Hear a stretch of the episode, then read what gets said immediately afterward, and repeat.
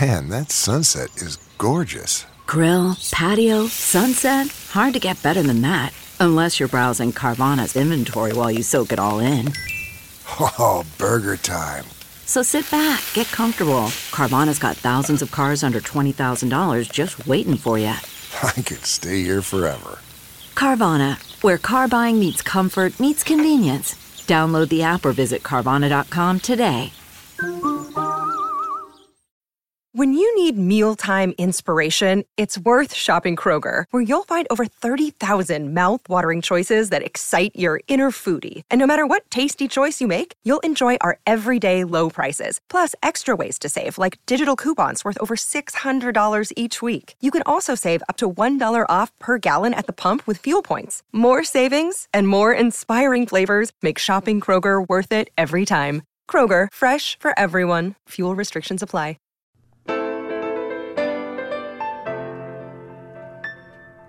Live from the bunker in somewhere in the Ozarks, it's a technically declined edition of Shoe the Dough. Wow. This, you know, technology is fun, right? It works to our advantage and sometimes our disadvantage. Today is one of those disadvantages. I will tell you, if you're a Patreon supporter, if you support us on patreon.com, your audio extra today is going to be fabulous. It's going to be amazing. It's going to be amazing. We're using a new program to connect with our guests who come in, for interview parts. And for whatever reason, when we tried to connect with that today, with our guest today, Captain Logan, it did not go as planned. It did not go as planned. And if you our Patreon supporter will put that up for our bonus content today, so you can hear exactly what happened. But for our regular show, Fridays is when we do SiftPop, which is the critic, the geek, and the girl going at a particular movie or whatever kind of is happening in pop culture. So the critic is Aaron Dicer, who is an actual movie critic. Yes. Everyone welcome Aaron. Woo! I'm certifiable. Woohoo! The geek today, our OG original geek, is Captain Logan. Hello, Captain Logan. Hello, Danae. Woohoo! It's nice to have you. And then the girl's me. That's you. It just ends right there. Captain Logan, you can find a Geekvolution on the YouTubes and elsewhere as well. How are things going on the channel these days? Oh, doing really well, man. We got all kinds of cool stuff. We just passed a big landmark, 20,000 subscribers. Wow, nice. And we're just plugging away. We just started a brand new fun comic vault series where Dan Torrey and I are going through the early classic Stan Lee Spider-Man stuff page for page. Oh, wow. That sounds really amazing, and also something I would be so bad at, because I just don't have the background in comics. We spent an hour and 20 minutes on Amazing Fantasy 15. That is 12 pages. Wow. Wow. That's called serious. In-depth exploration right there. I don't know that we'll go that in-depth with Fantastic Four today, but we certainly will get into it. And by the way, no spoilers as we talk about it here at this first section, but there will be spoilers included in the SiftPop podcast feed. We'll do a secondary spoiler cast edition, and then we'll get into a little more of those details. With which, a movie like this, there are actually a few things I want to talk about in the last third of this movie that I think are really valuable conversation as we kind of get into this. But we'll kind of keep it broad for this first part. Yeah, we kind of go at the conversation of the movie stuffs. We start off broad, and then we kind of get more specific. By the way, hey to Bonnie, Monstrix, Caleb, and Brenton, and Humberto, all hanging out in the chat. If you guys have any questions. Hey, guys. Anything you want to know about the movie, and any comments on what's going on, make sure you pop that in the chat. We'll get started. We're going to play a clip from the movie as we kind of get into this. And listen to Captain Type. This is Ben. Look. Do his lucky charm. You guys sure you're in the best shape to be doing this? Oh, yeah. Yeah. We're good.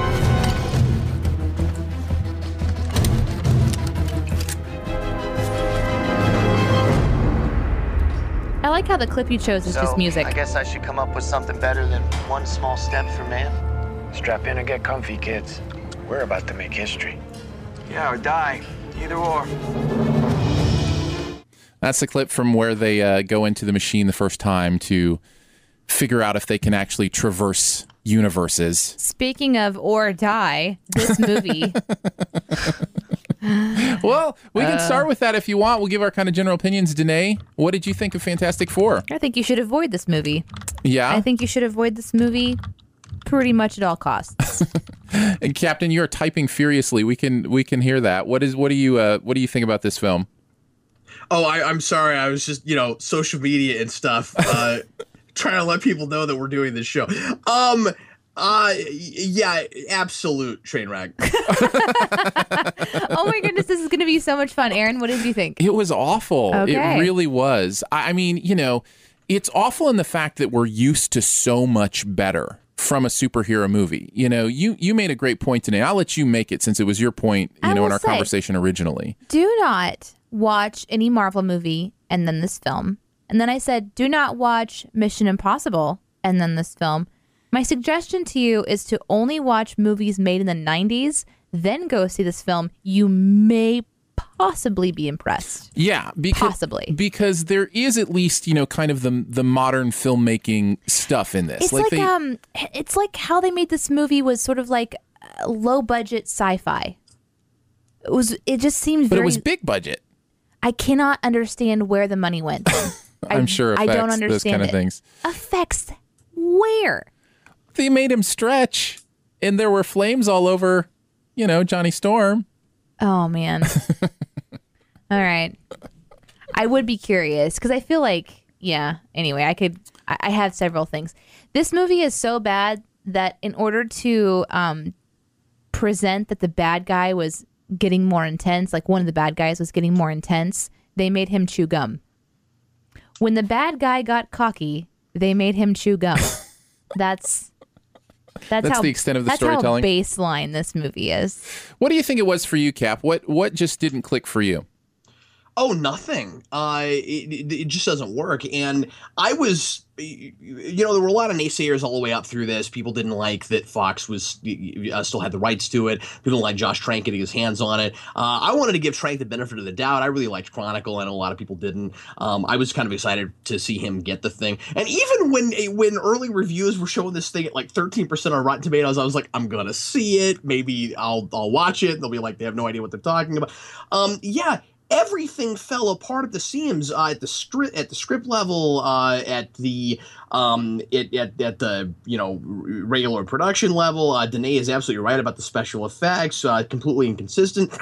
Stretching stuff looks fine. A lot of everything else is incredibly abysmal. I don't know what's going on with the dialogue in this movie, but it is hammed up like crazy. Right? It doesn't know it. So, it has no idea. So I think, and I could be wrong. I'm probably wrong about this. There's like a 99% chance I'm wrong about this.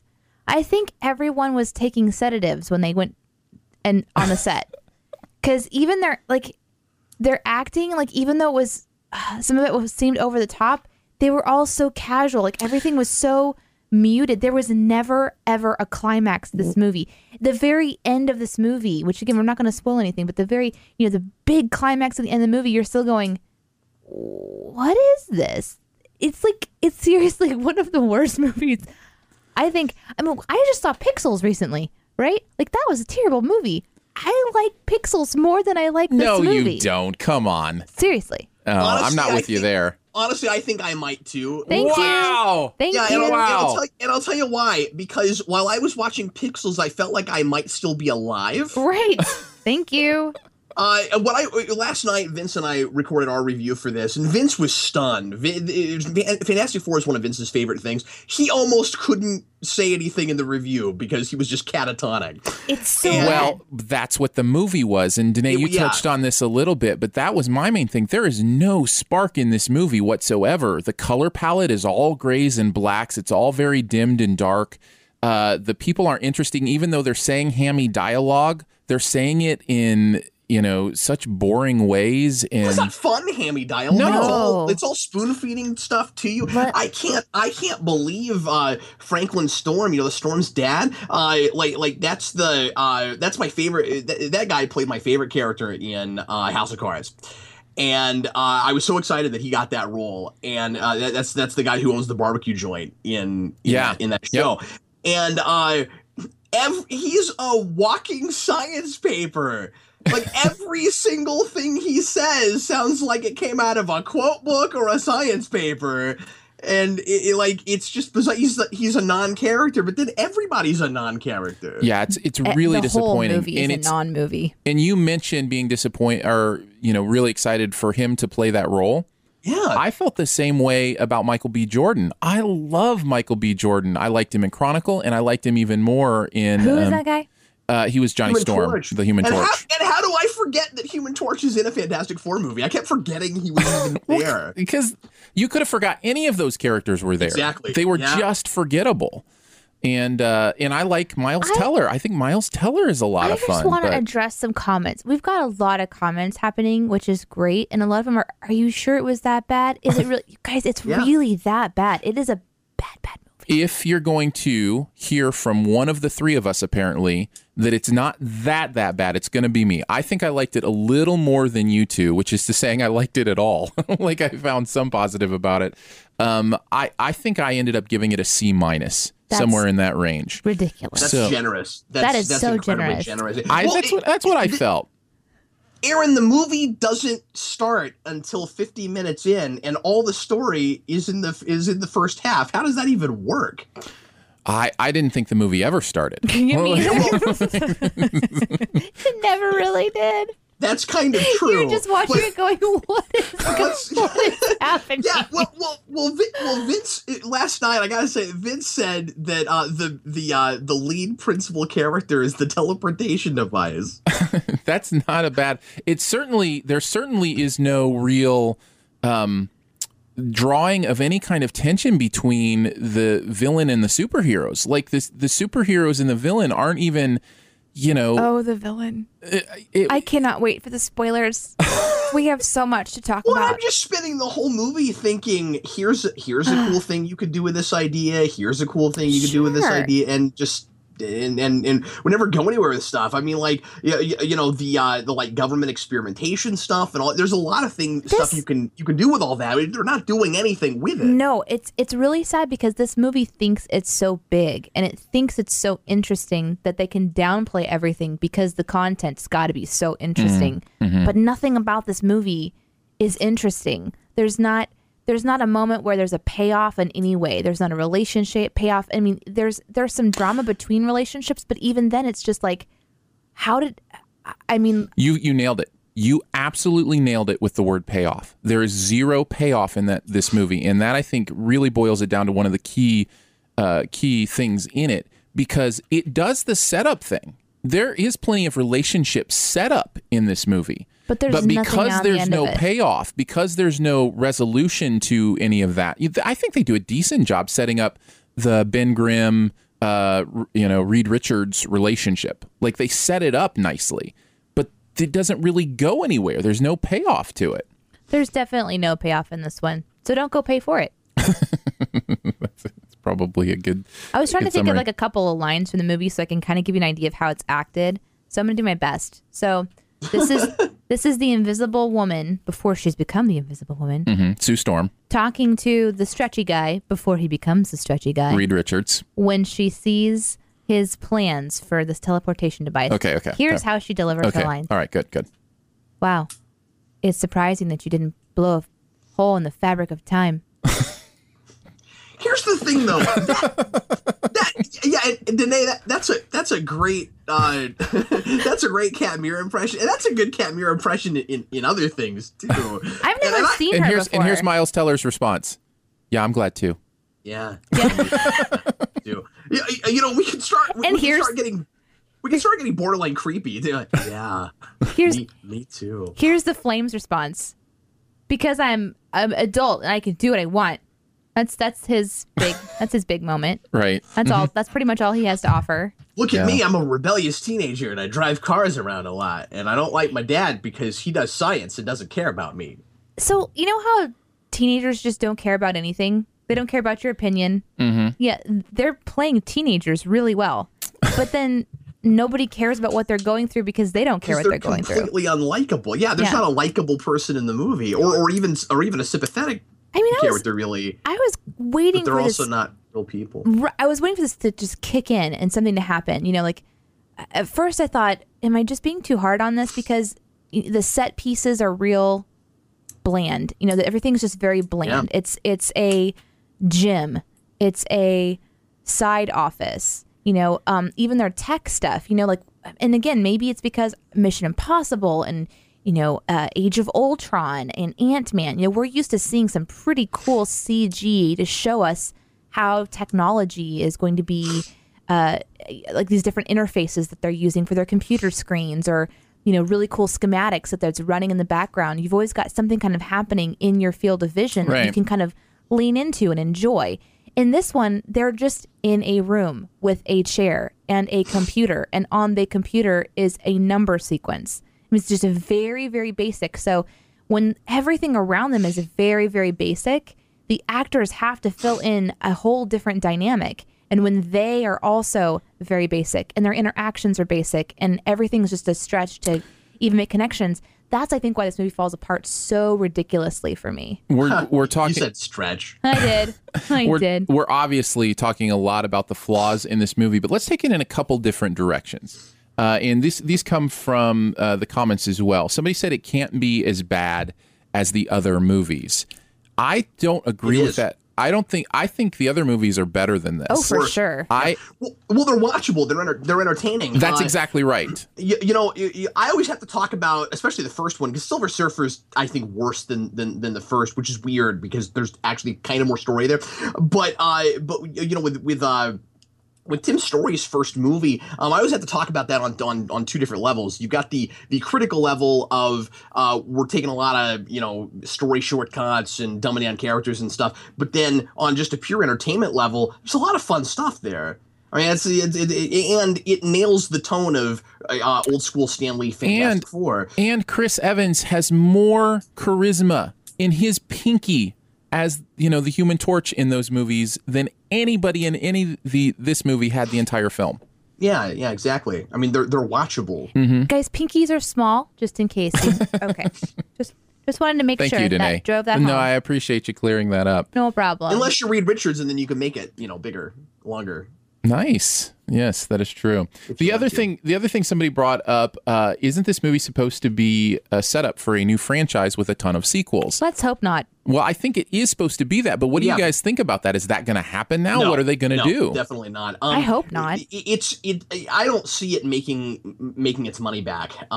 You don't get the kind of critical response this got early and now and make it generally. And if it did get a sequel, and I really don't see that, you know, it's going to have to be completely retooled, you know, because I mean they're not going to get Josh Trank back. They're not going to want Josh Trank back, right? And is so, that I mean, the main guy? He's a director.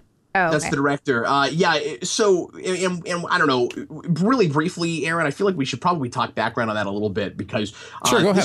This is not a movie that fell apart because. I mean, and it's kind of mired in mystery as to what exactly happened and is going on here. But they all started taking sedatives, I'm telling you. Danae has it figured out.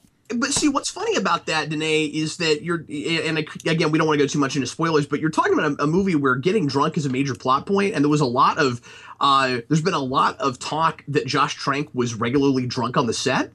And I just think that's really strange if that was actually going on, that we're talking about a movie about immaturity and it was made in a very immature fashion. Wow. That's interesting. That would be interesting. Because that is something that isn't too much of a spoiler. I mean, in movies, you can definitely say that just don't make important decisions when you're drunk. But yeah, Trank is blaming Fox really hard. And he put out a tweet last night that Fox made him, I guess, retract, where he said that there is a version of the movie that he was happy with a year ago. And if he had been able, Aaron, I don't know if you saw that tweet. No, I did not.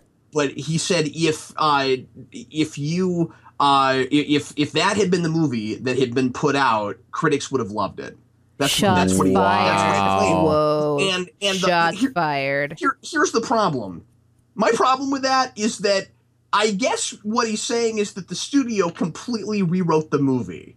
Yeah. Because I don't see how with any of the scenes I saw here, there is a really, really watchable version, because I don't see, as Aaron said, any spark between these characters. None of the dialogue works. I mean, like none of it works. And so I don't know what he's talking about. We have seen a lot of like hobbled together movies, like, you know, messed with after they were shot and after an initial cut was put together, and then you see a director's cut or something, you go, oh, well, this actually was kind of a better movie. Could, you know, Daredevil director's cut is the one I always go back to. But importantly, that's a movie that doesn't seem all that horribly written when you see it in the theater. It's just missing a bunch of huge pieces. This is not like that. No, this just feels like it was poorly executed from scratch, you know, from the very first step. There were a whole lot of reshoots and stuff like that. His initial vision sounded fascinating, and I think that the tone that they went with, to be fair, works with it. I don't mind, and I would deny. I don't know why the only time we can ever go outside in this movie is when we're in an alternate dimension. But I feel like this tone, this kind of heavier, more somber tone, and this idea of making these superpowers feel like a really, really terrible thing at first. I really like that. I really like the idea of doing it in a more like almost horror pulp kind of way. And then maybe some of these characters can appreciate having powers later on. Is that what they were trying to do? But, well, see, that didn't translate at all. That's what I thought they were trying to do at first until it didn't go anywhere. But I had that a lot of times. But anyway, what I was going to say is Trank talked about this when he got the project a few years ago, about it being a hard science fiction version. And that's a great idea. And that would potentially go with this tone. But what I felt like I was getting was this thing spoon-feeding me going, look, we are serious, and making every mistake I've ever seen a really mediocre, bland, you know, middle-of-the-road superhero movie made. Well, and here's one we haven't talked about yet. Maybe in the effects we have a little bit. I thought the way here you have four characters with incredible superpowers that should be creative and fun and used interestingly, and I don't remember one instance in the entire movie where I thought they were used creatively or interestingly. The powers were just... And we'll get more into, like, I don't want to get too much into, like, what happens with their powers. Because, see, I went in thinking that their powers were something that they were going to have kind of at the very beginning. We were going to be able to see them sort of develop and move through. So, you know, talking specifically about what happens in this one may be a little bit of a spoiler for some. But it was very disappointing because you're right. Like, there's so much left on the table for them to have done. When this movie comes to a close, it's like... maybe when it was starting to turn the volume up on excitement for the plot line to like a 4, maybe a 3 or a 4 on excitement. And I want to get to a 10. I want to have a good, fun ride. And I never, you know, had that. And it's just it's a wasted potential because you do have fun, you know, characters that have fun powers. But you look at somebody like Sue Storm, right? And the main thing she is in this movie is a transportation device with her power. She's basically Glinda the Good Witch in this movie with her power. You know, she just forms a force field and floats around. Like, that's not fun. It could be my car gets me from point A to point B, you know? Well, and making her really cold and unemotional could have been really interesting. I mean, I felt like the way they set her up,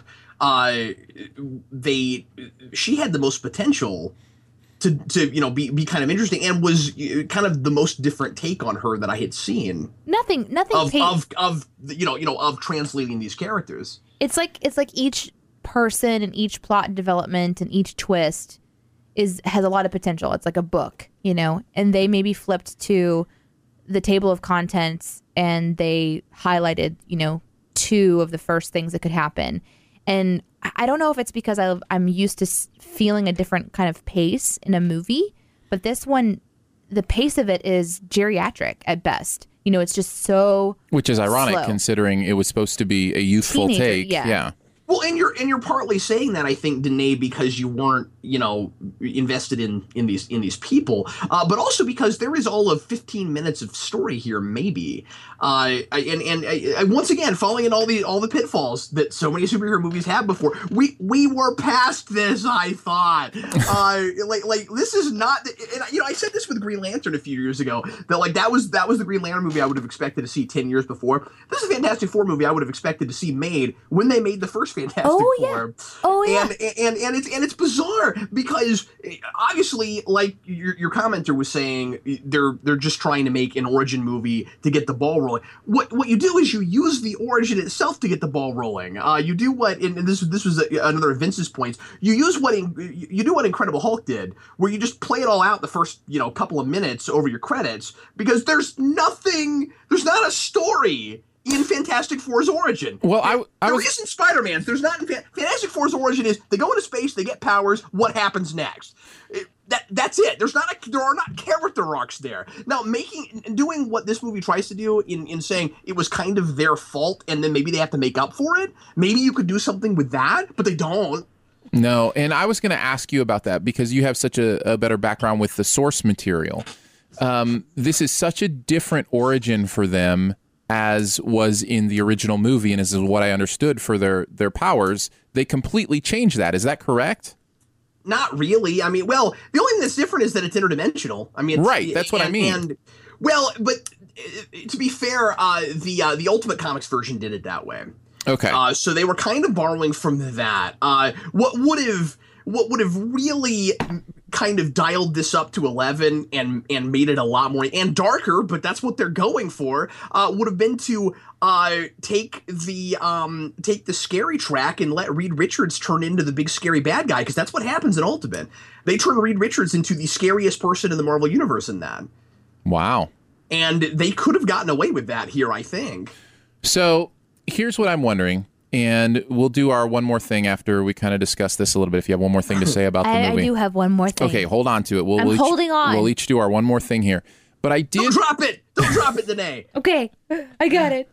I did want to know if either of you are willing to entertain the idea that the reason we hate this movie so much is a lot because we are so spoiled with Marvel movies. A lot because we are so spoiled with how good other companies have done it. And if the Marvel movies didn't exist, we might have a different reaction to this. Okay. I will answer that by saying, yeah, I understand what you're saying, but we don't live in that world. It's a fair point. You're asking me to pretend like CG doesn't exist. Take yourself to another dimension. What this movie needed was different writers, different directors, a different approach. It needed something different, because we know that it can be created with other people. And it's just, I mean, it's unfortunate, but this one will never be able to stack up. This one will be compared. I compared this one to like Batman Begins. Okay. You know? That's an interesting comparison. Why? Not Begins. I apologize. Just Batman.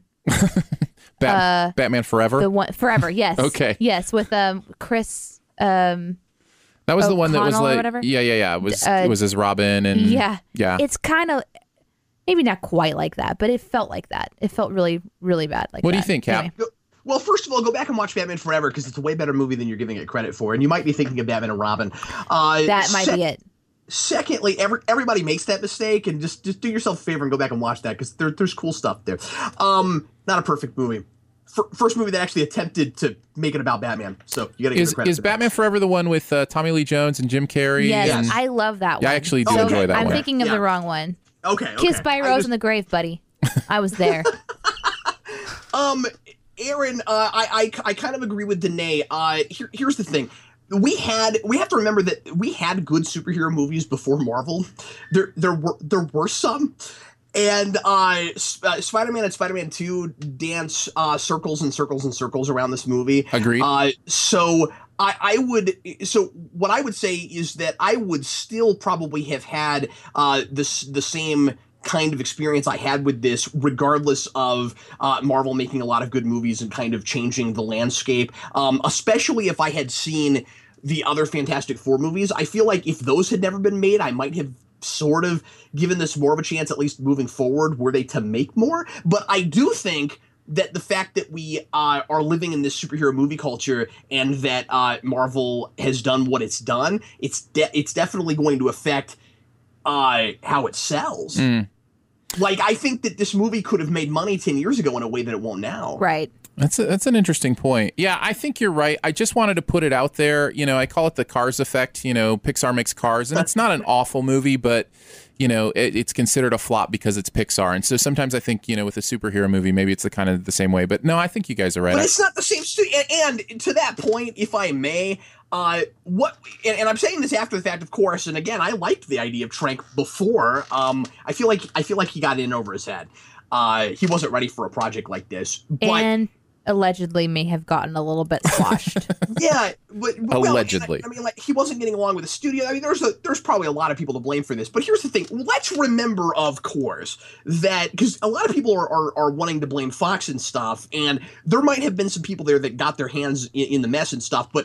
It's about putting the right people on the project. Matthew Vaughn is credited as a producer for this. He directed X-Men First Class. He co-plotted that. He helped plot, if memory serves, Days of Future Past.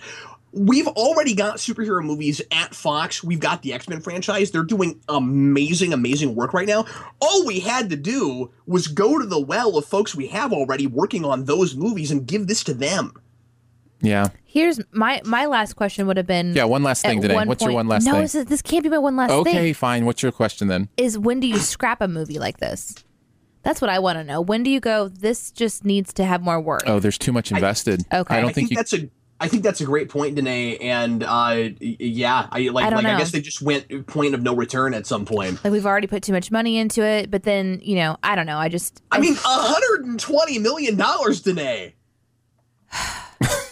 I mean, it's the same thing as Green Lantern. We're like that was a super expensive movie, and I'm looking at it going, look at how shoddy a lot of these effects are. You got planes that don't look like they're there, and this movie has exactly that kind of thing. It's so bad.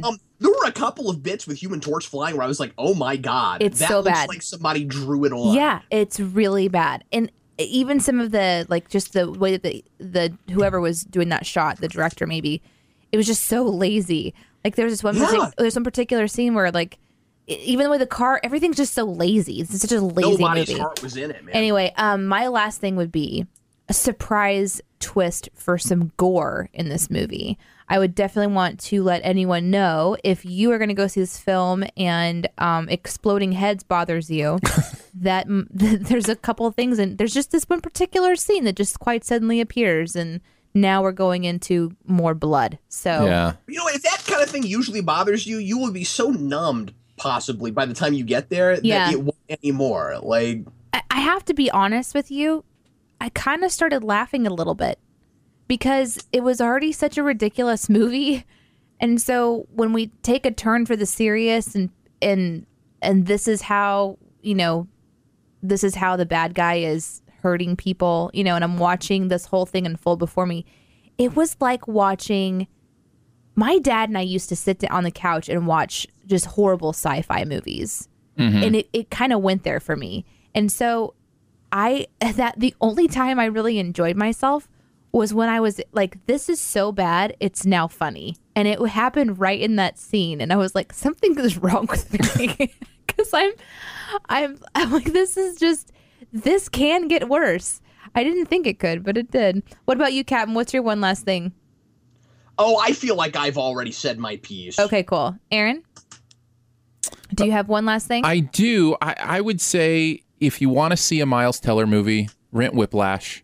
If you want to see a Michael B. Jordan movie, I forget the name of the movie. I was going to look it up, but...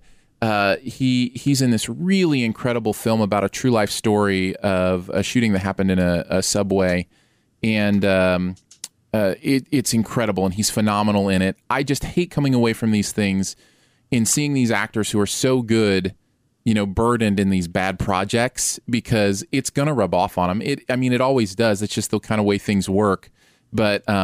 Especially those two I wanted to bring attention to that they've done some really good work recently. The BDG sums it up nicely in the chat. Thank you guys so much for your comments during this conversation, too, by the way, your questions and comments. The BDG says, fantastic fail. There you go. That is absolutely correct.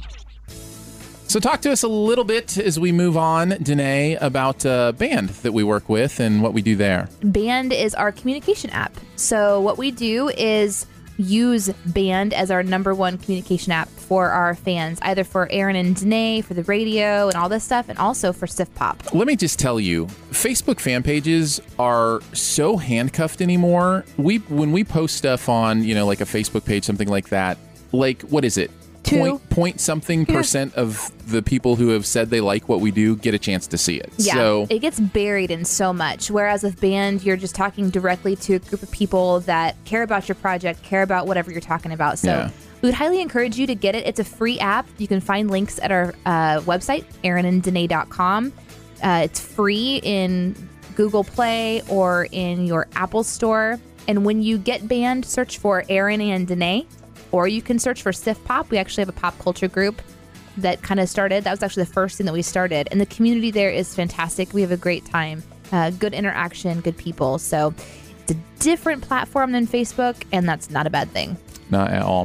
One of the things we got a chance to interact with there at the Band, and maybe you've seen all over the internet as well, is our next topic, and that is the Deadpool trailer that came out, which has just taken the internet by storm.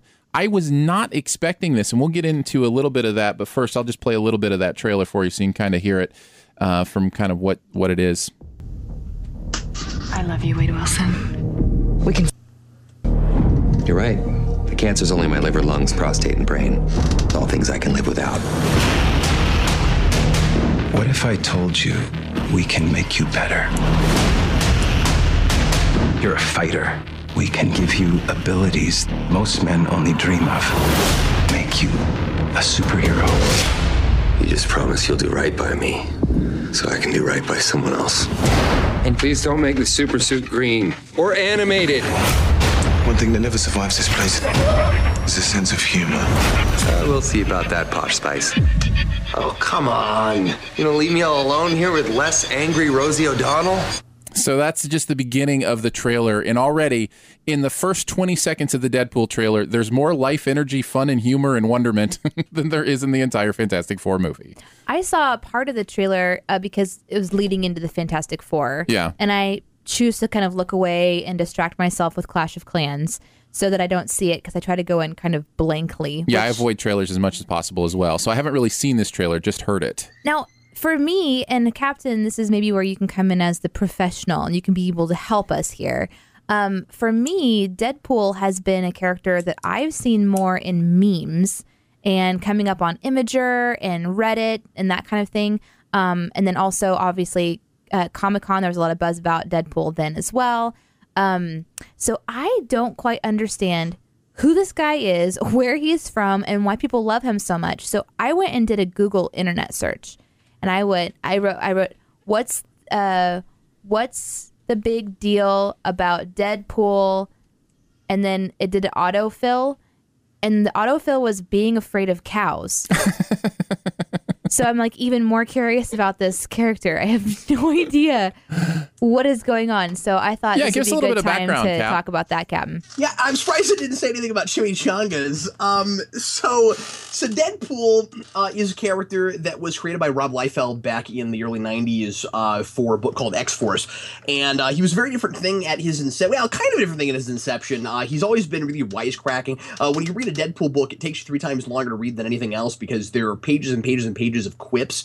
Deadpool just never stops talking, and that's kind of his big shtick. Deadpool was part of the Weapon X program, and was I guess I forget if Weapon 11 was what they called it in the comics, but I think it was. And he so you had Weapon X with Wolverine, where they give him his claws. Deadpool was another attempt at creating a super soldier out of a mutant, and what ended up happening was they created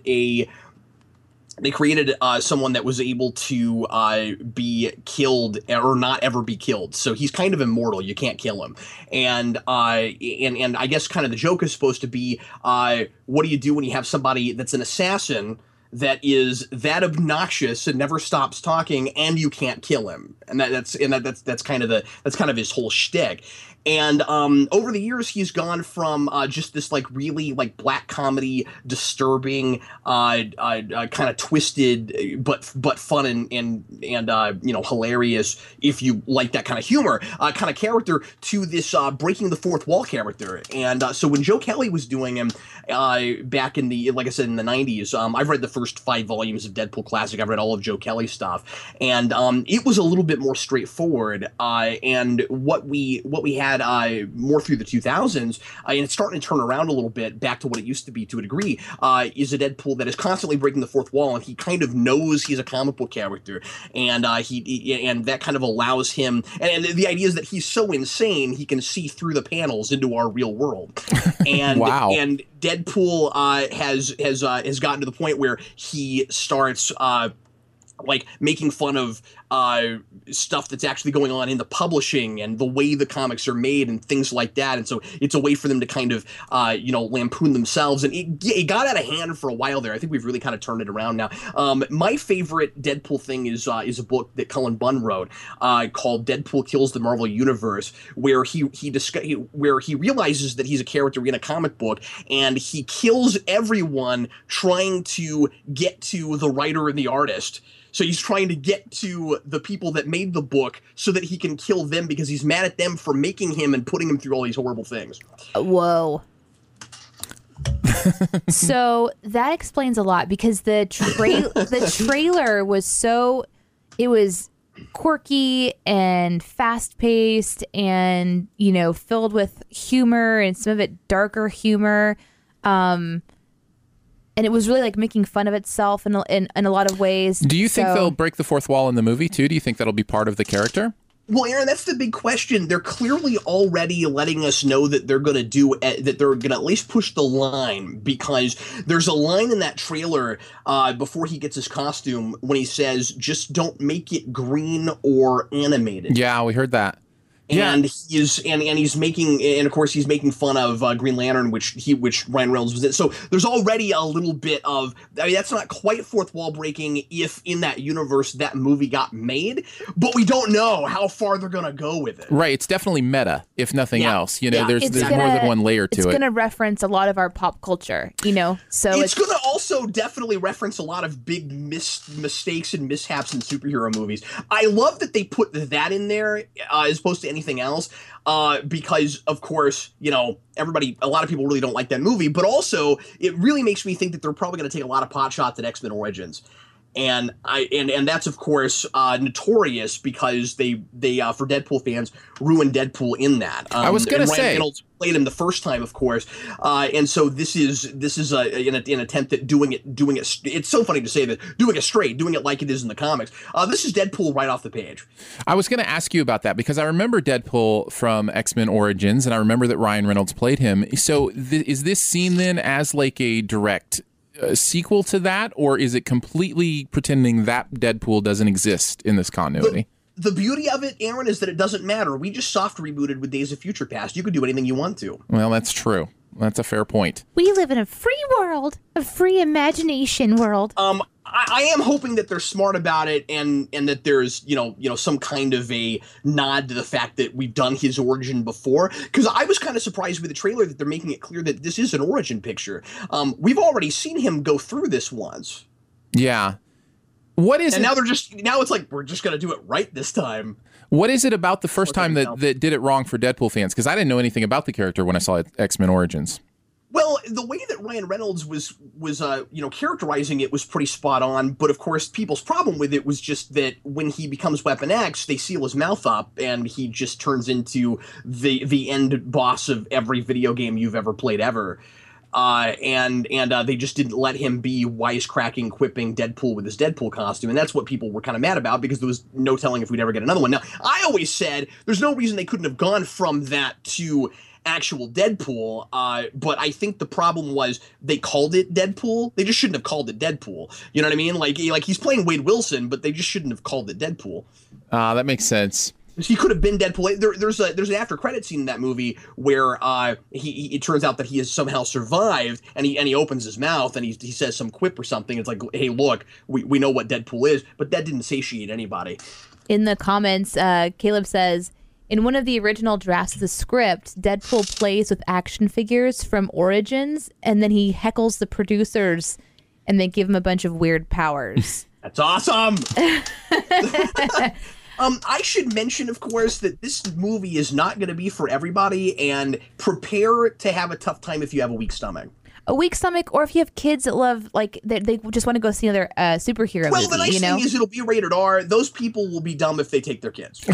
it'll be just like Watchmen. I mean, I have a lot of faith in this project. I feel like, and I'm not a big giant Deadpool guy, but I have faith in this project. And I've studied up with the character, but it's not really my cup of tea. It's too raunchy for me, except for what Bun's done, which I think is fantastic. But anyway, I think that when parents bring their kids, they're going to do just what Snyder did with Watchmen, and they're going to make it very clear that it's not for them, and they're going to put something in the first 2 minutes that are going to make those people walk out. It could be, although I have seen those people keep their kids through so many movies. It's really amazing what parents will take their children to. Well, Pixels. I mean, although that's not fair because they duped us. But anyway, no, we just got to remember that not every superhero thing is for kids anymore, and I'm hoping people are getting a little bit wiser to that. I just like that they're not trying to put it in a PG-13 box. You can't do Deadpool like that. Yeah. Do the movie right, or don't do it at all.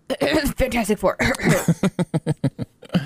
Yeah, it'll be interesting to see for sure. And I mean, again, Ryan Reynolds, I think, is an interesting actor because he has one of the most fun and interesting personalities that's acting today. And yet he is so misused in so many different movies. And it'll be interesting to see if they can use him correctly in this. So sounds like they're going the right direction, at least in that. Any final thoughts on Deadpool before we move on? Any final questions? Feel free to pop them into the chat. We will get to those as well. Do you have any final thoughts, Cap? The big thing I want to mention is that I really, really hope that Gambit comes out on time next year, because if it does, it means that Fox will have the record. And despite what happened with Fantastic Four, I feel like with the way that they've been handling X-Men lately, they deserve it. Next year, if Gambit comes out on time, we're going to have Apocalypse, Deadpool, and Gambit in the same year. Marvel has not had a 3-year yet, neither has DC, and I think that's kind of exciting. Oh, that's interesting. Yeah, I sound like a sports analyst. You do. I think it's what I do. I think that's really exciting. Fox's movies per year average is a little bit above Marvel, so I think they're kind of hitting it out of the park in that way. That was really good. Thanks. That was my sports guy. You did a really great job. That was my sports guy. All right, let's move on to our buried treasure, the one thing we want to let people know exists that maybe they haven't heard of. Aaron, why don't you start? You want me to start today? I'm going to go with a TV show that actually has been on 3 seasons, but I'm just now getting into... because I've heard so much buzz about it and is just as good as people have said. It's called Orphan Black. And this is a show about a woman who discovers in the very first few moments of the series that there is another woman that looks just like her. And this woman ends her life, commits suicide at a subway. And so she decides to take over this woman's life because they look exactly alike. Well, she starts to find out that's not the only one out there that looks just like her. And so she starts to unravel the mystery of why there are these people that look just like she does. That's interesting. So it is very interesting. What's and it's very again? Well done. It's called Orphan Black. Cool. So it's something you might want to check out. Jot that one down. If it sounds like interesting for you. 3 seasons down, but that's 3 10-episode seasons. Okay. So, you know, they're kind of the new style of mini seasons where you get 10 episodes at a time. So something you might want to check out. For me, my buried treasure this week is a podcast I find myself talking about more and more with my friends. It's called The Moth, and it's an amazing podcast.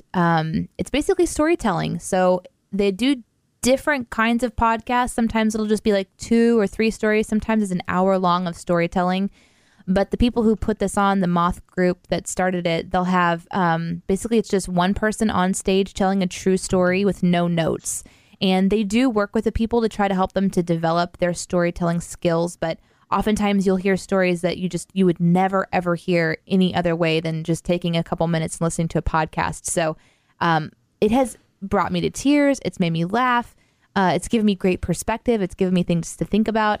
And if you just want to try it out, there's actually a really good one right now. They do something called a story slam, where they have different people who will win storytelling competitions, and then they all battle each other in a fun way. I mean, it's just for fun, but there's some really incredible storytellers and really incredible real stories. So that's called The Moth. I'd back up that buried treasure. I love The Moth. Great stories. And you mentioned the part about how they go without notes. That's one of kind of the heart of it that I love, is that they develop a story. Like, they'll prepare, with how they want to tell their story, that kind of thing. But when they go deliver it, they just tell it. And it just feels really natural and really interesting, and can be both tears and laughs at the same time, some of those stories. Oh, there's just been a couple of them. Their stories stay with me. So even though I've never met them before, I just cannot ever forget their stories. So yeah, it's a great podcast. You know you've heard a good one whenever that. So again, that's called The Moth. And you can look it up online, or you could find it in your podcast.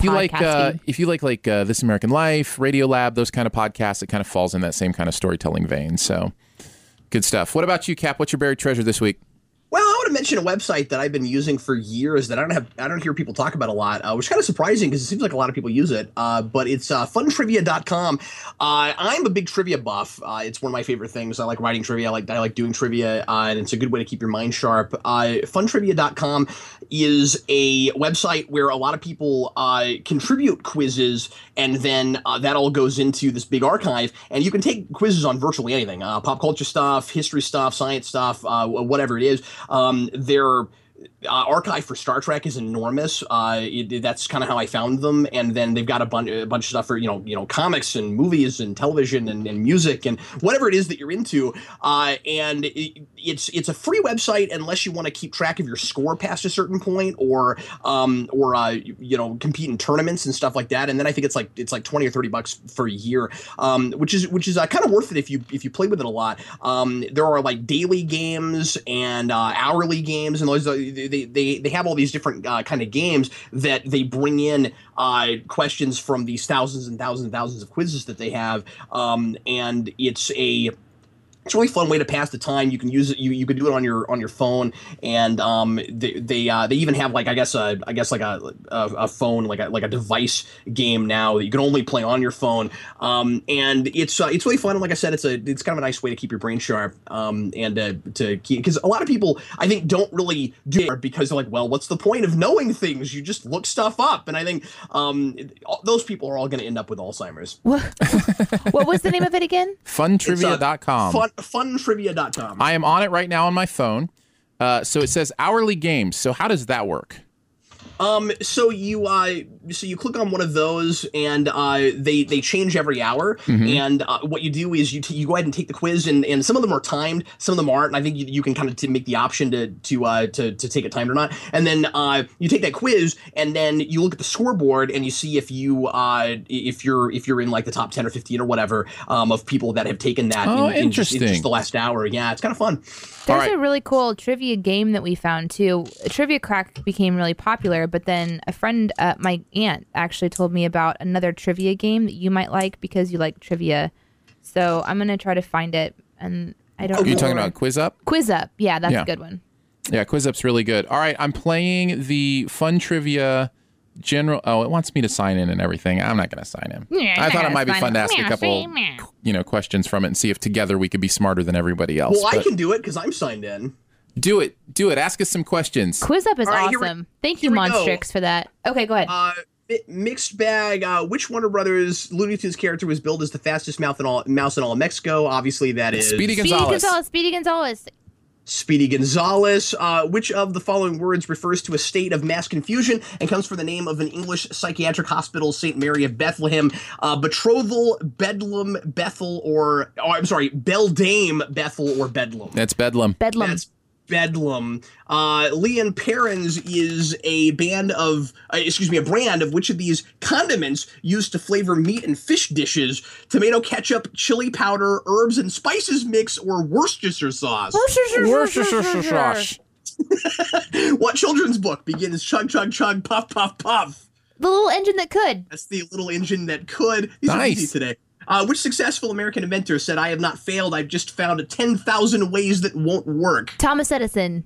I believe you are correct. And of course, these are multiple choice. Nicely done. These are easy enough. We're not needing them. In what country's variety of English might you find the sentence, Emily lives out in whoop whoop? India, South Africa, Australia, or USA? Ooh. Africa. Out in whoop whoop. I would say that's, what were the other choices?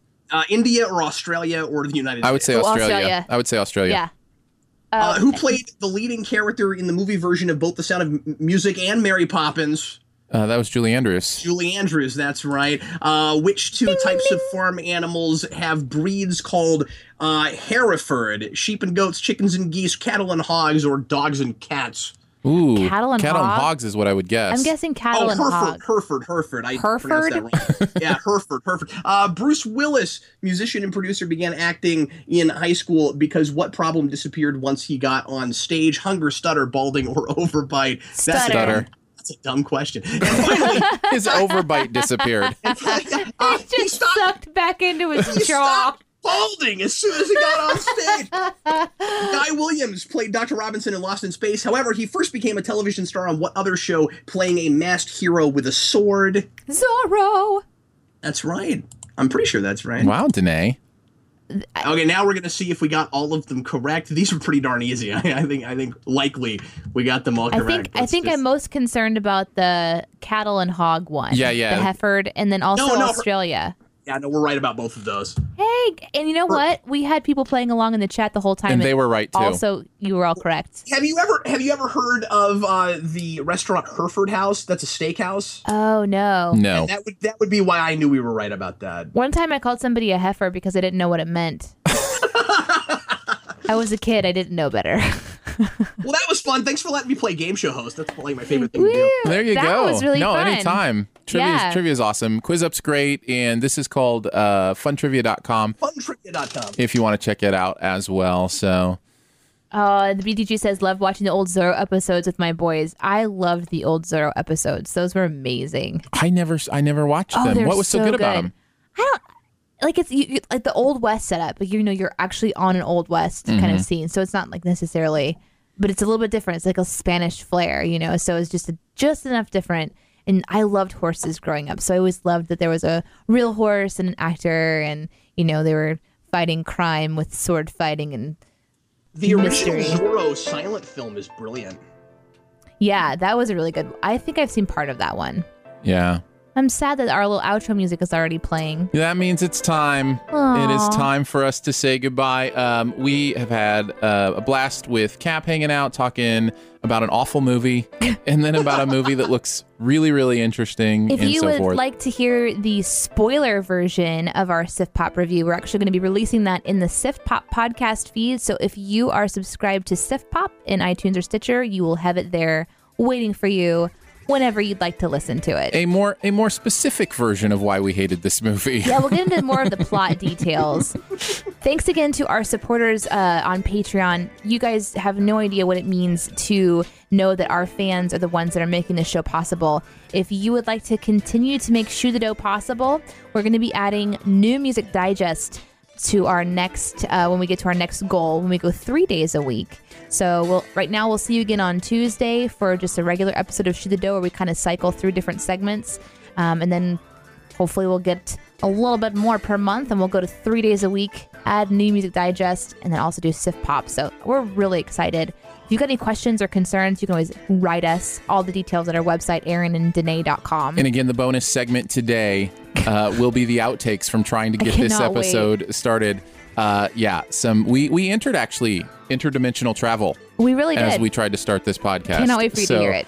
If you want to hear that, just think about maybe doing $1 a month to help us keep doing this. Even if it's $1 a month, you have access to that stuff. Pop out of your account every month, just $1 our way, and you have complete access to all that stuff at the Patreon page. Again, that's patreon.com/Aaron and Danae. And it is time to say goodbye. It is no longer clobbering time.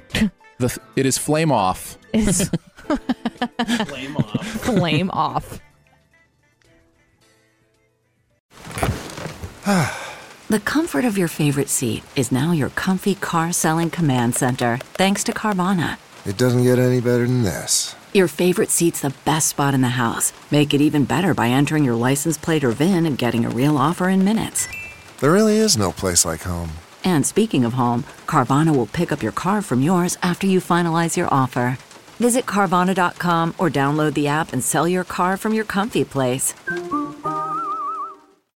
When you need mealtime inspiration, it's worth shopping Kroger, where you'll find over 30,000 mouthwatering choices that excite your inner foodie. And no matter what tasty choice you make, you'll enjoy our everyday low prices, plus extra ways to save, like digital coupons worth over $600 each week. You can also save up to $1 off per gallon at the pump with fuel points. More savings and more inspiring flavors make shopping Kroger worth it every time. Kroger, fresh for everyone. Fuel restrictions apply.